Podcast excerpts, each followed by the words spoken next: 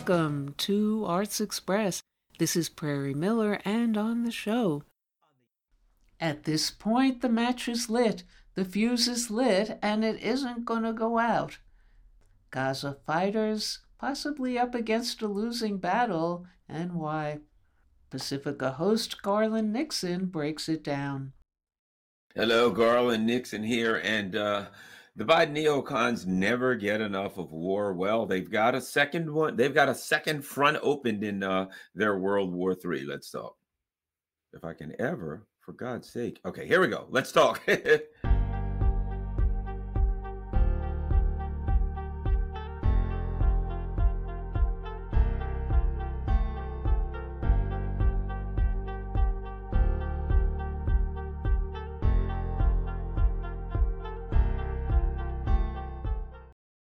Hi, Garland Nixon here. A couple of things. Let's talk about this concept of a regional war, the concept of the U.S. trying to, you know, we're having this talk. The, the Biden administration is trying to stop this thing from in the Middle East from spreading to a regional war. Okay, uh, let's start here.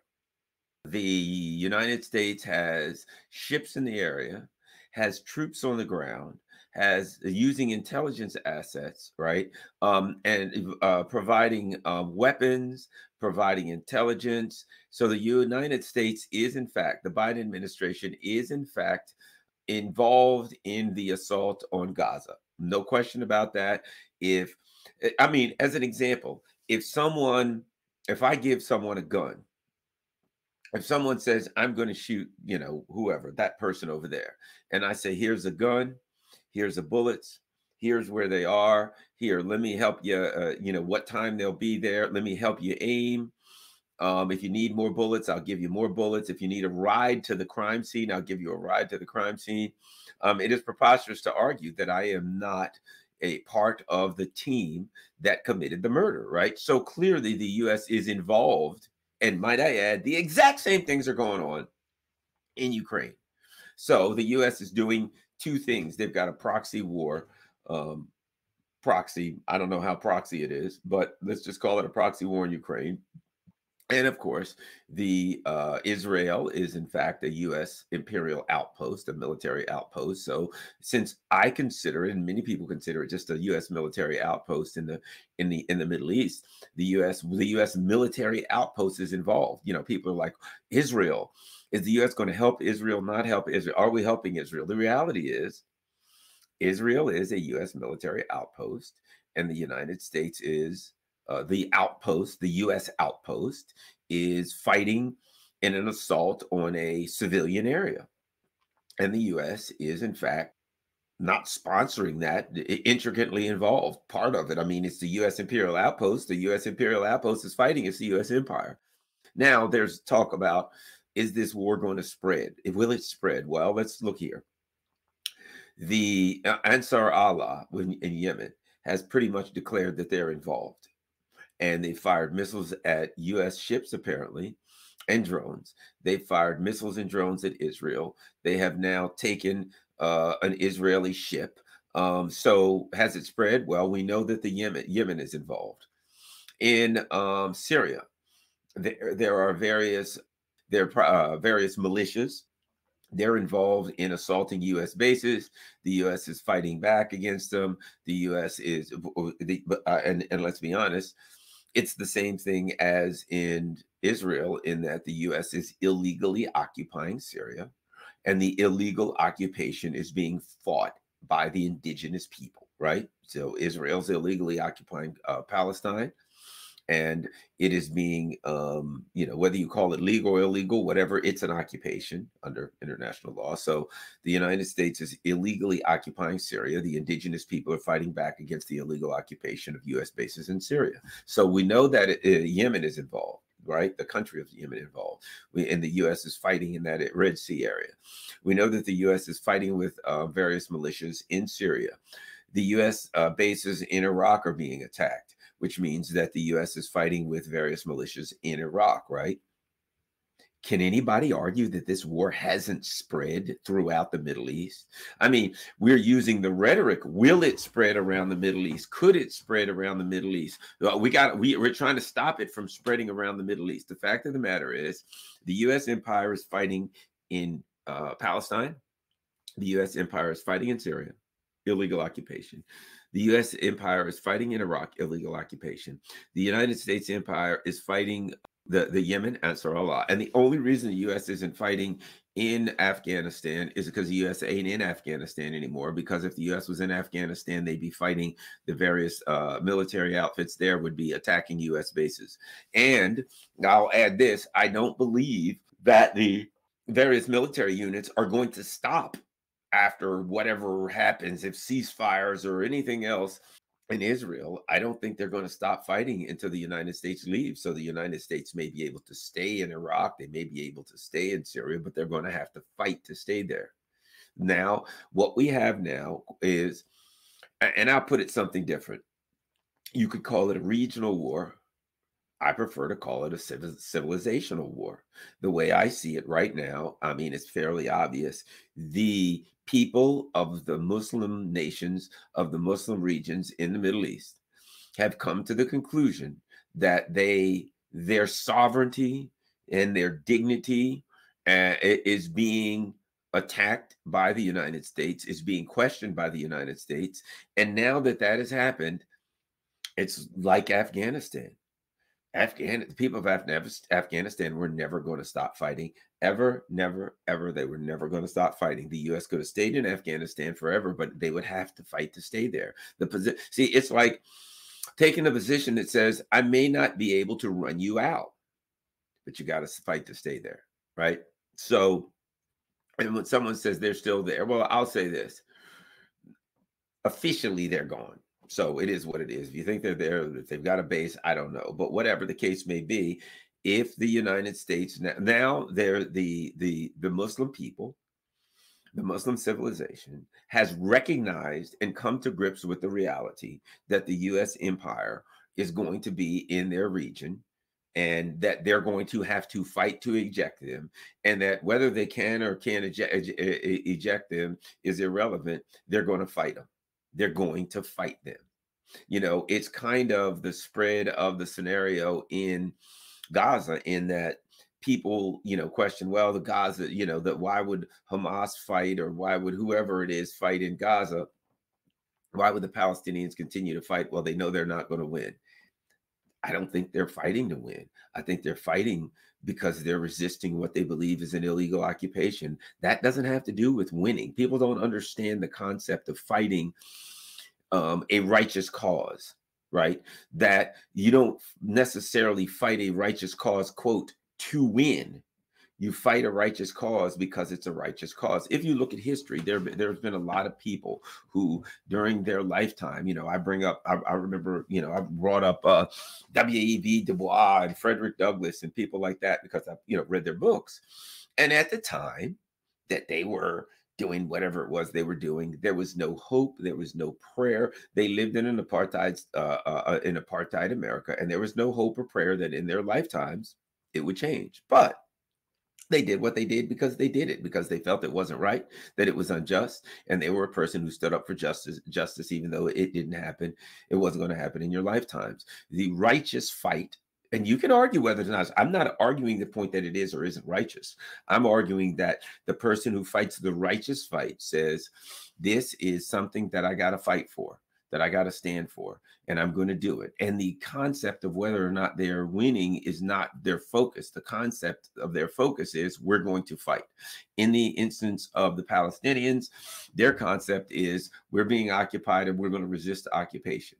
Now, if you say, well, why would you do this and you're going to lose you know people and things are going to go bad? Why would you fight when things are going to go bad? Well you know as you might know what did algeria lose? Eight seven eight nine million people in resisting the french occupation eventually they won. You could argue you could make the argument, well, that's too many people. It wasn't worth it. You might as well have just accepted the French occupation rather than lose those seven, eight, nine, how many millions of people it was, right? But the fact of the matter was, uh, they weren't doing a mathematical formula about how many people they were going to lose. They were being occupied.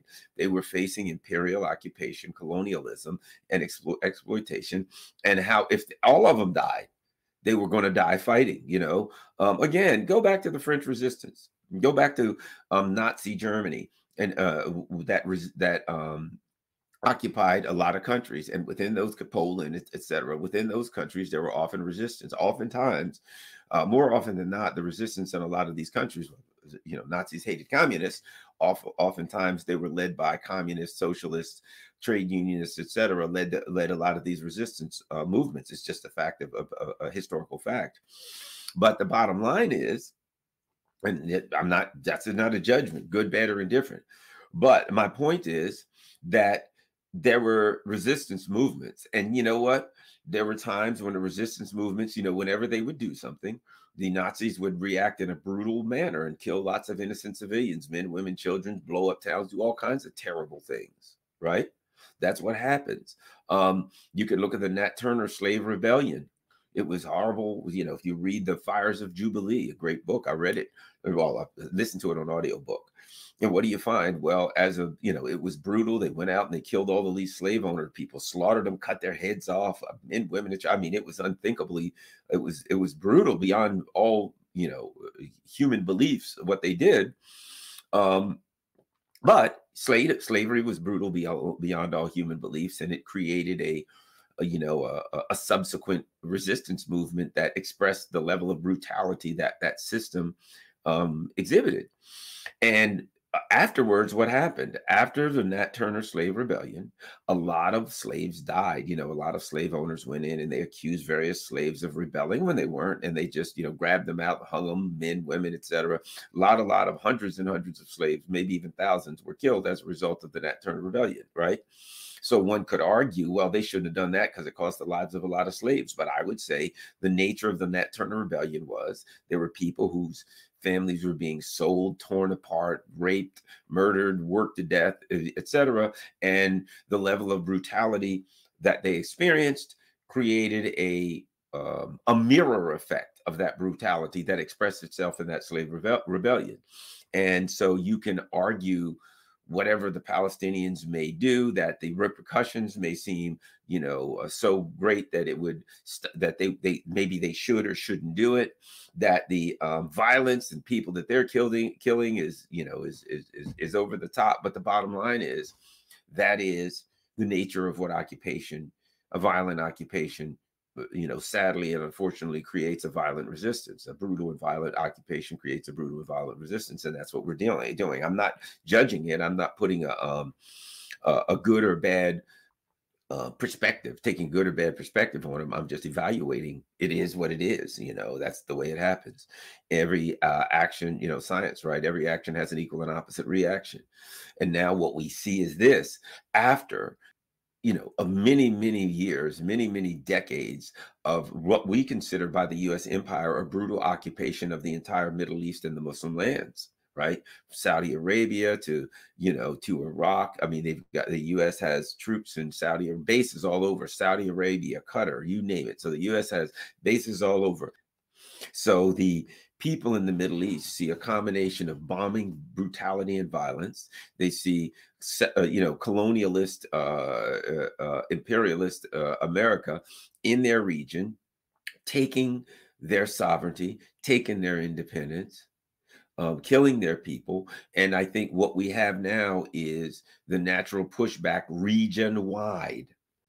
They have to bamboozle the American people into believing that the United States has a not just a right, not just a right, but a duty to maintain bases in the Middle East in the lands of the Muslim people, which we have no right, no duty whatsoever. In fact, as I said, under international law, it is clear they have a right to armed resistance. They have a legal right to armed resistance.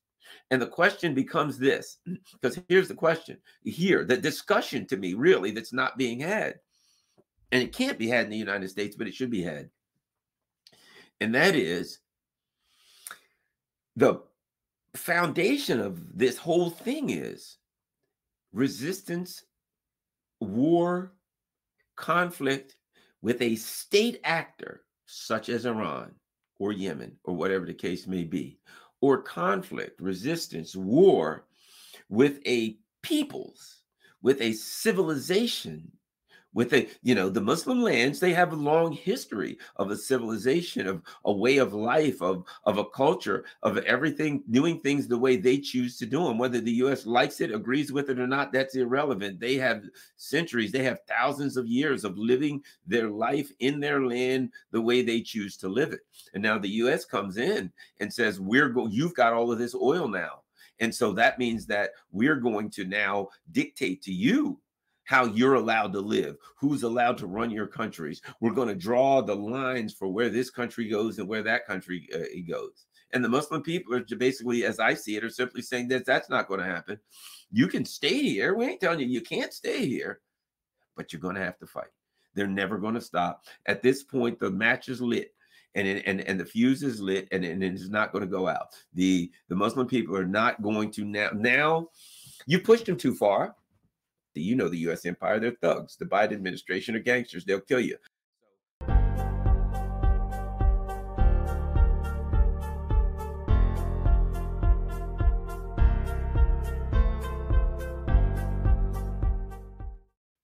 And coming up next on Arts Express, The Sopranos is so much more than just gangsters.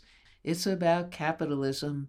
Steve Schirripa, alias Sopranos gangster Bobby Bacala, talks why The Sopranos is more popular today in its revival reruns, why in the current climate of culture cops the show would not have been made now, what's in store in his upcoming post strike episodes of Blue Bloods, and more.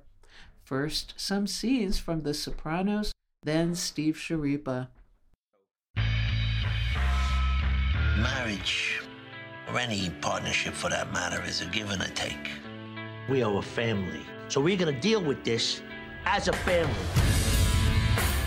All due respect, you got no idea what it's like to be number one. Puss, don't let anyone ever make you feel like you don't have any options, because you got friends. Friends that would die for you. Any thoughts at all on why you blacked out? I don't know. Stress, maybe. Is everybody in my life bananas or what? Problems at work. I got problems at home. Oh, for you. Kill me now. Stab me now, please. You are his mother, and I don't think for one second that you don't know what you're doing to him. Grandma just called, started crying, and hung up. So what? Nothing's eating now? Hey! Not getting any satisfaction from my work either. What line of work are you in? Waste management consultant. You may run North Jersey, but you don't run your Uncle June. Just when they thought I was out, they pull me back in. Our true enemy has yet to reveal himself. I warn you, do not do it!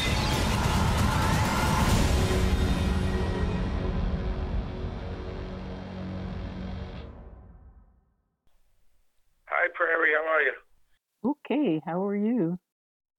I'm good. I'm good. I wanted to ask you what have been the challenges for you of switching psychologically from portraying a gangster in The Sopranos to the other side of the law as a detective in Blue Bloods?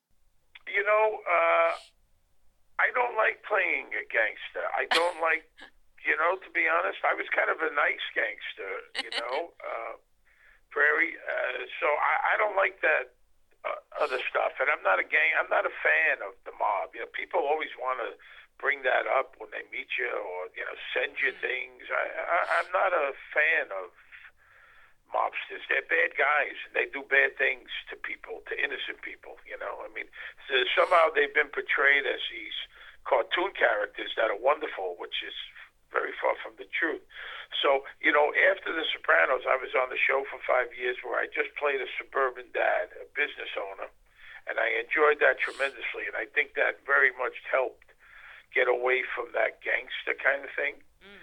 Uh, and so I love playing a cop, and I run into cops constantly, and I ask them if they believe me as a cop, and I said uh, they do, which I, I'm very proud of that. And uh, uh, I, it's much easier. I, I prefer to deal with cops than with gangsters. Mm. Gangsters used to come up to you in, in a restaurant and give you tips. uh, on uh, choking people and doing things and bringing stuff up. Mm. Now I have police officers. Uh, I'm, I'm very pro cop. What can you tell listeners about what In Conversation with the Sopranos will be all about and what's in store for them to experience? So it's myself and Michael Imperioli and Vincent Pastore. And uh, we have a, a, great opening act, Joey Kola. He's a comic. He does the warm ups for Drew uh, Barrymore and Rachael Ray. And, uh, so he opens the show and then uh, we show some clips from the show. He brings us out, and we answer prepared questions. Uh, and it's all comedy-driven stories, funny behind-the-scenes stories that uh, only a person that was there and involved with the show would possibly know. Uh, and then we, uh, it's very loose. Every show is different. Uh, I learned something new every show from either Vincent or Michael, you know, uh, and then we do a Q and A. So it's a, it's really is. We've been doing this for a number of years. We toured Australia with it in 2019. We've done everywhere from Atlantic City to Boston to Providence to DC to Staten Island and on and on and on. And it's a lot of fun. And uh, You'll have a night of a lot, a lot of laughs, I promise you, and you'll learn a whole lot of stuff if you're a Soprano fan. And there's some diehard Soprano fans that have seen the show way more times than I have, or we have. Uh, so you got to be on top of your game, and then we do a big Q and A at the end. So uh, if someone ever wanted to ask a Soprano question, I was there to chance. And what do you anticipate with the suggestion being provided to the audience that, quote, all topics are on the table, even theories on The Sopranos' controversial series finale? Yeah, well, we answer, we'll answer any question, you know, and of course that always comes up because the controversy of uh, uh, the ending, of course. People have different opinions. I've uh, flip flopped, you know. Uh, I, I thought he was alive, now I think he's dead. Uh, Michael feels the same way at the moment. You know, uh, Vincent talks very much about how he was killed off at the end of season two. He was one of the biggest characters, one of the first times a series regular character that's gotten killed off. Uh, you know, we talk about. We've been asked the question: Could it be made today? I probably, I'm probably going to say no. The Sopranos probably uh, would not be able to be made in, in uh, this day and age. You know, uh, with with all the the violence and the cursing and all the kind of things that uh, were involved in the show, I, I probably I don't think a network would uh, air it today. And you're currently filming Blue Bloods. What can you say Filming tomorrow is my first day. Oh, okay. I thought, yeah. Well, we were supposed to start July 19th, and tomorrow is oh. my first day. What can you say? What's in store coming up on the show for audiences or not? Uh, we, we're going to do 18 episodes. Uh, the show will end. I think they're going to air uh, nine starting in February, and then another nine in the fall. Mm. Because of the strike, everything kind of got yeah. delayed. Uh, everyone knows it's I started on the show in 2015. I think the show started, if I'm not mistaken, in 2010. Uh, so it's been around, and uh, it's it's a lovely place to work, and all the actors are great, and, and I enjoy it very much. And uh, shooting here on the streets of New York, so it's been a good ride, you know. Yeah. And what do you see as The Sopranos' enduring influence, in particular on the crime and gangster genres? as well as the portrayal of Italian Americans as on screen characters? You know, uh, a few things.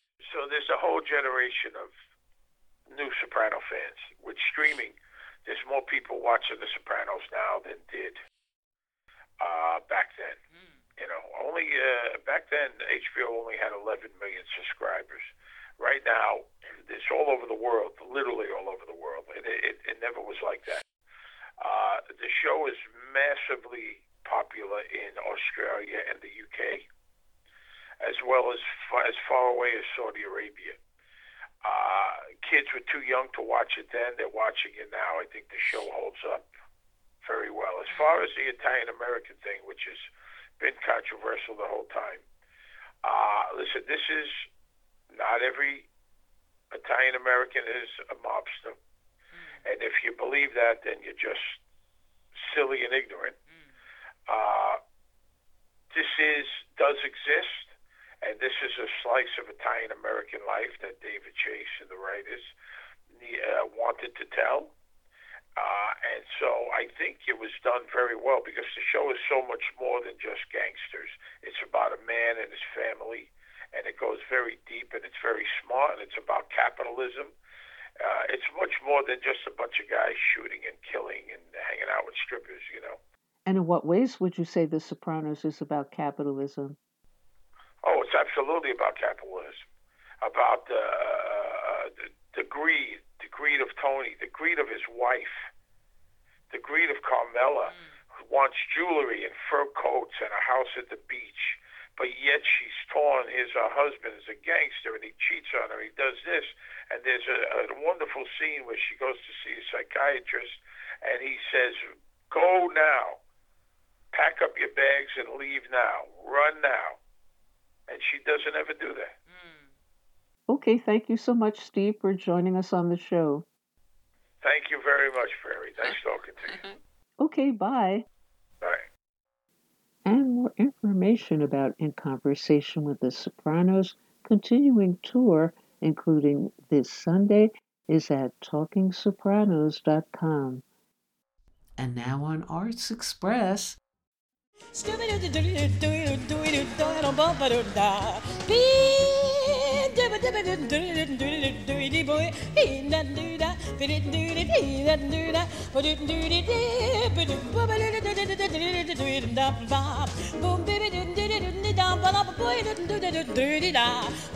Hi, this is Jack Shalom. And of course, that was the voice of arguably the finest singer who ever lived, Ella Fitzgerald. And I'm happy to have on our show today Judith Tick, famed musicologist and professor emerita of music history at Northeastern University, and also author of the new biography of Ella Fitzgerald titled Becoming Ella Fitzgerald. Hi, Judith. Hi, Jack. So, Judith, why instead of your naming the book Ella Fitzgerald, it's Becoming Ella Fitzgerald?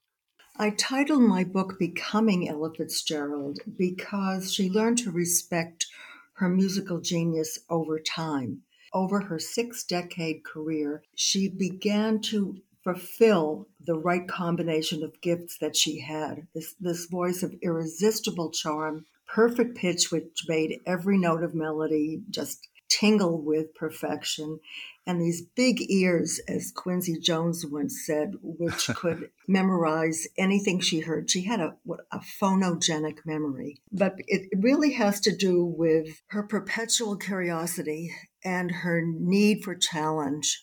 Let's go back to her beginnings. How much formal musical training did she have? And was there music in the home she grew up in? She talked about her mother, Tempie Fitzgerald, as possessing a somewhat high classical voice and always bringing home records. The family had a record player in 1930 and she could walk the streets of Yonkers and Harlem and hear radio coming out. So she did have uh-huh. music around her. Uh-huh. She got very limited music training in the Yonkers system. She talks about getting this half credit when she was in junior high school to satisfy music, but she did learn how to sight sing through what we call solfege syllables, you know, putting do re mi syllables underneath notes and learning how to sight sing. I mean, she uh-huh. even composed her own songs. In Ella's life, probably the two most important figures in her life artistically were Chick Webb and Norman Granz. And we'll, we'll talk about Norman Granz later, but let's talk a little bit about Chick Webb. Tell us why he was so important in Ella's life. By the time Ella met him in 1934 or 5, I guess it's 1935, he had become well known in Harlem as the conductor of this great swing band at the Savoy Ballroom. And in addition, he was a virtuoso drummer and he knew how to kick his band like nobody else. At least that's what Duke Ellington said. When he hired Ella, he didn't want no girl singer. But soon he realized what he had and he let her join the band for jam sessions. He didn't legally adopt her, but she became a protege and he took pride in her achievement and he understood what she brought to the band. So this man, as she said in 1937, was like a father to me. In uh, Chick Webb's band, she changed from just being a, a girl band singer, knocking out a couple of verses, to a full fledged singer, didn't she? That's a perfect way of putting it. And that happened rather quickly. But if you listen to the first recording that she made with Chick Webb that got on the Billboard charts, it's called Sing Me a Swing Song and Let Me Dance.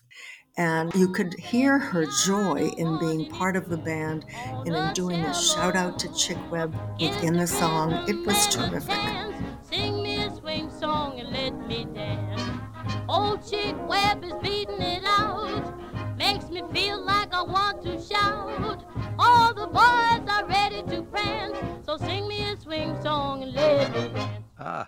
even as she innovated with her repertoire, she kept returning to some of the same songs. And uh, did she change her arrangements over the years? Yes, she did. And another song that she loved called Imagination, which she recorded in 1940, not long after Chick died, and she took over the orchestra. If you hear Imagination in 1940 and then you just quickly go to imagination, you know, say 15 years later, it's like uh. just a different world. Imagination is funny. It makes a cloudy day sunny. Makes a bee think of honey just as I think of you. Imagination is funny. It makes a cloudy day sunny. Makes a bee think of honey just as I think of you you mentioned that uh, she took over Chick Webb's orchestra when he died. I think that's not commonly known. Were there a lot of women orchestra leaders at the time, or was that unusual? It was very unusual. There was precedent, but to have a woman a, a, singer take over such a major swing band was certainly startling what I used to read in the books was, well, she really didn't conduct the orchestra, she really wasn't the manager. Mm, well, mm. without her, that orchestra would have fallen apart. When did Ella begin doing the bravura scatting that we hear in some of her classic recordings all through her career? You know, you can trace it to some early Chick Webb recordings. You can hear her start to do the little ornaments that precede scat. But uh-huh. the real turn towards scatting came because she began to emulate instrumental solos. Let's take Flying Home. The solo by Illinois Jacquet in that first recording that um, became so famous was just adored by people in Harlem and they could whistle the tune. So she knew that. She knew if she could take over that tune and improvise on it, people would understand her bravura imagination.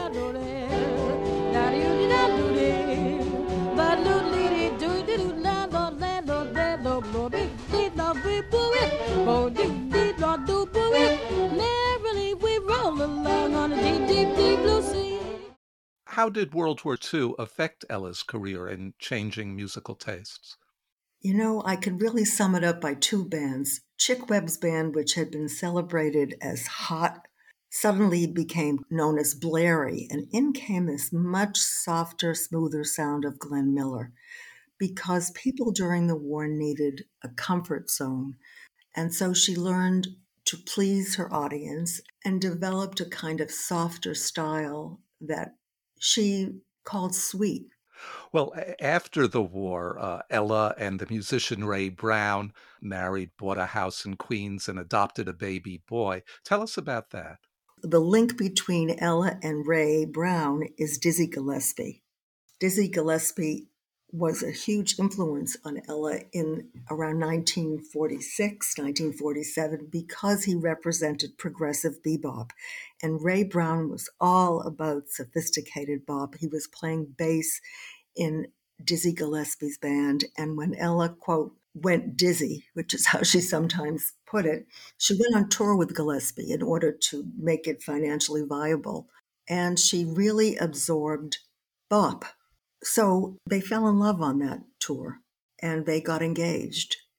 They married, and by the time they adopted Ray Brown Jr., they were working together in the same ensemble known as Jazz at the Philharmonic. But being on the road so much took a toll on her home life, didn't it? It certainly did. She couldn't have done it if she wasn't living within the milieu of an extended family. She counted on her relatives, particularly her Aunt Virginia Williams. Did Ella know that she was one of a kind? It's so interesting that you ask that question. No, at least I don't think that she thought of herself like that. When I first began to write this book, I encountered the notion that she had no sense of her own worth. Norman Granz used to say she really had no sense of her own worth. Quincy Jones sort of said that, but I think that was overstated. I think that she grew into her gifts and exercised agency about them right from the very beginning, only she didn't take on the persona of a diva until fairly late in life, when she was around Frank Sinatra. and they both did Las Vegas. Well, well, what did it take from the musicians who surrounded Ella on the bandstand to keep up with her? It depends on the musician, doesn't it? If okay. you were Lester Young and you were playing with her and you were trading fours, you used to say, I'm not going out there. She's kicking ass tonight. I'm not doing it. You go out, Flip Phillips. You compete with her. I once asked the uh, vocalist and dancer Maurice Hines, who opened for Ella, what he learned from her. And uh, he just laughed and said, You don't learn from Ella. You just watch every night with your jaw dropping. She's a force oh, of nature. Isn't that wonderful? So often, what musicians said, they did respect her and saw her as a phenomenon, particularly Oscar Peterson, who traveled with her in the early days of JATP. That is what he stressed. In fact, that's how I began to write this book because I read his diary. He gave such detailed accounts of how she was on stage that it just blew me away and it blew away all those shreddings of how she didn't understand this or she didn't know that and it just gave her such stature well, we've got to stop here for now. We'll be back next week with part two of Becoming Ella Fitzgerald, published by Norton, with author Judith Tick. This is Jack Shalom for Arts Express with host Prairie Miller.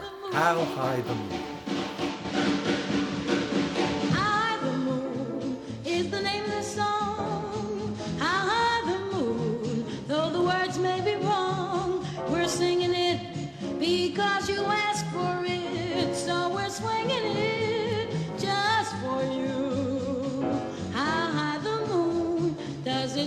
The stars? How high the moon? Does it reach up to Mars? Though the words may be wrong to this song. And coming up next on the show. Hi, this is the UK Desk for Arts Express, and my name is Brett Gregory. Tonight's guest is an academic, an author, an activist, a filmmaker, and a singer from Glasgow in Scotland. Hey, my name's David Archibald, and I teach film studies at the University of Glasgow. Great voice, David. Anyway, as well as teaching film, what are your wider research interests in the subject? I'm the editor of the political cinema series at Edinburgh University Press, so perhaps that might indicate something of my general research interests. And what other projects has this led on to specifically? I recently completed a book on Ken Loach, which is published in the series, and just now I'm working on a project which attempts to link feminist activists in Cuba, Catalonia, and Glasgow through collaborative no budget filmmaking. And I'm also doing another research project which explores how a band, a music band, might be able to make history with a capital H. So, what's your personal perspective on cinema as an art form? In common with the pioneers of third cinema, a radical film movement from what is generally now called the Global South. I take the view that cinema can be utilised as a generator of theory, that we can think and that we can learn through making. I like that. That's interesting. I reviewed your latest book, Tracking Loach for Arts Express, earlier this year, as well as for the arts and politics website Culture Matters, which is based in the northeast of the UK. Out of curiosity, what was your rationale behind the book's title? I called the book Tracking Loach because I'd been tracking the British filmmaker Ken Loach in different capacities for some decades, as an audience member for many, many years, but also as a journalist, including writing articles for the great New York based journal Cineaste, and as an academic with various chapters and articles. When I heard that Loach was coming to Glasgow to film The Angel Share about 10 years ago, I got contacted him and asked him if I could look over his shoulder while he was making the film and I proposed that I would write a book about his celebrated working practices. Thankfully, he said yes, so the book is an account of tracking Loach in many ways over many decades from a political perspective. What would you say is particularly significant about the films Ken Loach has directed in the first quarter of this century? What's noticeable about Loach's work is how the films are utilised to foster political discourse beyond the screen and Loach's work, whether it be The Wind That Shakes the Barley, which deals with Britain's role in Ireland in the Irish Civil War, or I, Daniel Blake, about the conditions facing unemployed workers in Britain. What's noticeable is the significant way that they shift the discourse away from the one set by the British right wing media. And um, how would you personally assess Ken Loach's impact on, for example, the field of cinema as a whole? Loach has been a socialist for his entire adult life. His contribution to radical cinema is unmatched in breadth alone on a global scale. British filmmaker Ken Loach collecting his second Palme d'Or at the Cannes Film Festival. I, Daniel Blake, is a stark portrayal of a widower from northern England who, after a heart attack, struggles to get help from an archaic welfare system, in which he meets a single mother in a similar situation. The film is about the cruelty of bureaucracy and it starts as a comedy and it finishes seriously. But we met many inspiring people, people who find food to feed hungry, the hungry people in our country, which is a hugely rich country.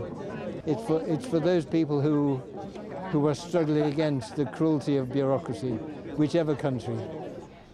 So, of course, the film is for them and the prizes for them. 79 year old Loach has had 12 films in competition at Cannes over the years. They include Palme d'Or winning The Wind That Shakes the Barley in 2006, a film set against the backdrop of the Irish War of Independence, in which two brothers fight a guerrilla war against British forces. Now, in this cold hearted, corporatised society of ours, what would you identify as a key practical value of independent artistic expression? I think that artworks help to set agendas uh, for conversations to come into being. I've spent a long time attempting to foster and nurture alternative ways of talking and doing, being and making. There's a parallel perhaps in the invaluable work that alternative media, like your own radio station, do. They are vital in creating a new set of possibilities to emerge. That's why I'm delighted to be here speaking today. Yeah, it's all about digging deep, excavating the new, the unknown, the hidden, and sharing the wealth.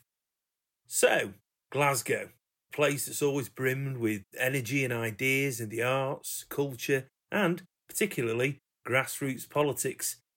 What does this tell us about the city's psyche, its outlook, and its history? Glasgow is a city which is haunted by a proletarian ghost. The city is well known for its industrial past and for a radical heritage which goes alongside it. The spirit of collectivism, which developed when it was a major industrial centre, continues to operate in much of the city's cultural scene. It's manifest, for instance, through the various ways that artists are open to working together. There is a collaborative ethos, and that's connected to the spirit of collectivism, which was forged in the shipyards and factories. And I'm interested in exploring and have all been interested in this for a long time, exploring how to converse with that ghost and see what might transpire. But your passion for and your pursuit of these creative conversations, as you say, has taken you further afield, beyond Glasgow, beyond Scotland even.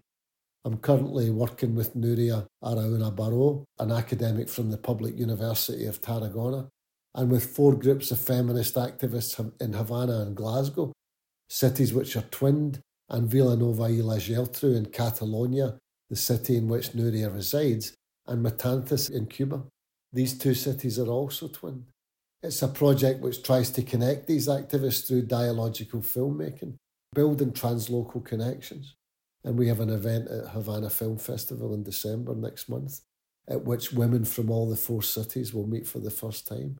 It's a beautiful project, and I feel very lucky to be part of it. So, although I create work which is deeply rooted in the city, always interesting to build international connections and alliances beyond it. Admirable stuff, man. Your students at Glasgow University are lucky to have you. Right, your band, the Tenementals. Tell us more. The Tenementals is a wild research project and a lot of fun. It attempts to recount the history of Glasgow in song and asks what might history look, sound, and feel like if it was created by a group of musicians. It also asks not whether artworks or songs can be history, but whether history with a capital H can be artworks or songs. It's wild because it refuses the strictures often imposed on conventional academic research and find its own path within the artistic community. It runs to its own beat, untethered by authority or control. That's really the only way it can be alive. It has to do whatever it has to do. And the history that it constructs is a, a history of fragments. It's a radical history of a radical city told in a radical way. And your latest song, which we'll be actually playing out with, has got a compelling radical history all of its own. Although we set out to record a, a history of Glasgow in song, we're, we're certainly not parochial. Far from it. Our outlook is international. In January, we played a support gig for striking workers and we wanted to do a cover. And we were thinking through options, and I was speaking with a filmmaker and academic friend of mine, Holger Mohaupt. And we were talking about German songs which were popular during the Spanish Civil War. And he mentioned uh, Die Moorsoldaten, or Peat Bog Soldiers in English. It was first performed 90 years ago this year, 1933, in a concentration camp for leftist political prisoners. And although it's been covered in, the, in English by a number of you know quite famous uh, singers, Pete Seeger, Paul Robeson, it's not particularly well known in Britain. We asked Holger's daughter Lily to sing it because I'd heard her very, very beautiful but delicate voice on some films that Holger had made previously the first time I heard her singing in the recording studio or in the rehearsal studio, I knew instantly that we had to record it. And the release is a bit different. We've just brought out two versions one in German and English with a new translation, and one the rarely performed six verse German version. We hope, I suppose, to introduce an old song to new audiences in a new way. It's a song about opposition in the most difficult and darkest of times, and I think that that has resonance. Yeah, the darkest of times pretty much sums a lot of things up at the moment. What are your thoughts on the future? Do you see hope? You know, when I was a teenager, people often used to tell me that I'd grow out of the radical socialist ideas which I held. Socialists are often presented as dreamers and fantasists. But if we look at the catastrophe which capitalism has created in terms of global climate change, the true fantasists are surely those who would have you believe that it can be resolved under capitalism. It cannot. Socialism, for me at least, remains the hope of the future. And while some academics often talk very vaguely about living differently or about being differently or working in a post capitalist world. I suppose we're not afraid to name our object of desire a democratic socialism in which workers have control over their own lives and where human beings live in harmony with the world rather than ruthlessly exploiting it in the interests of the ruling class. That's very honest and rousing, David. The struggle often feels lonely for many, myself included. But, thanks to you, not today. It's been brilliant having you on the show. I'm really happy to have finally met you. Thank you, Brett. It's been great to talk with you and uh, good luck with all your great work. Cheers, man. This has been the UK Desk for Arts Express, and I've been Brett Gregory. And, as promised, here are the Tenementals with their latest single, the haunting and historical Peat Bog Soldiers, which is available now via Strength in Numbers Records on Bandcamp.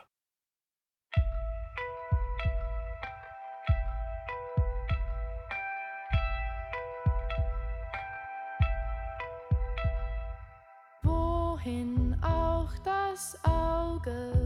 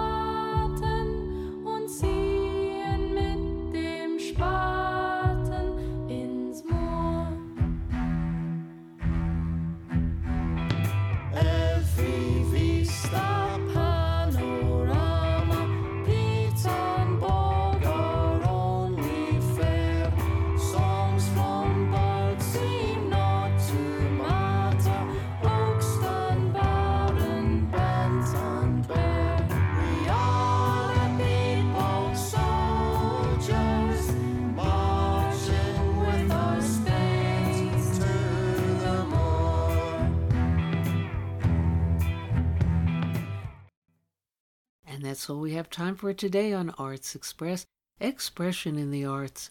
And if you'd like to express yourself too, you can write to us at theradiogoddess at gmail.com.